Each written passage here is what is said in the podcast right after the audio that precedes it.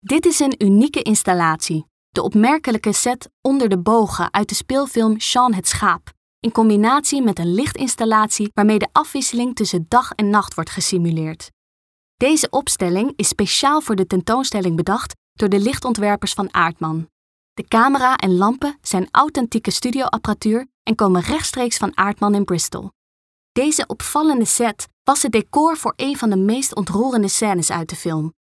Door de projectie erboven wordt duidelijk hoe belangrijk licht is dat zich over de lichamen van de personages beweegt.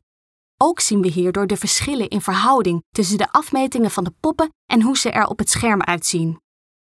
Sean en zijn vriendjes zijn verdwaald in de grote stad en nemen hun toevlucht onder de bogen van de brug. Vol melancholie en kameraadschap halen ze herinneringen op over hun leven op de boerderij en zingen ze a cappella liedjes.